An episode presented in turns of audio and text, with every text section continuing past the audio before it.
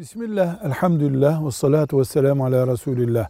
Şu işim olursa bir hayır yapacağım dedim, söz verdim. İşim oldu. O yapacağım hayırı götürüp camiye vermek istiyorum. Ancak camiye zekat verilmez diye bir kural var. Götürüp camiye verdim.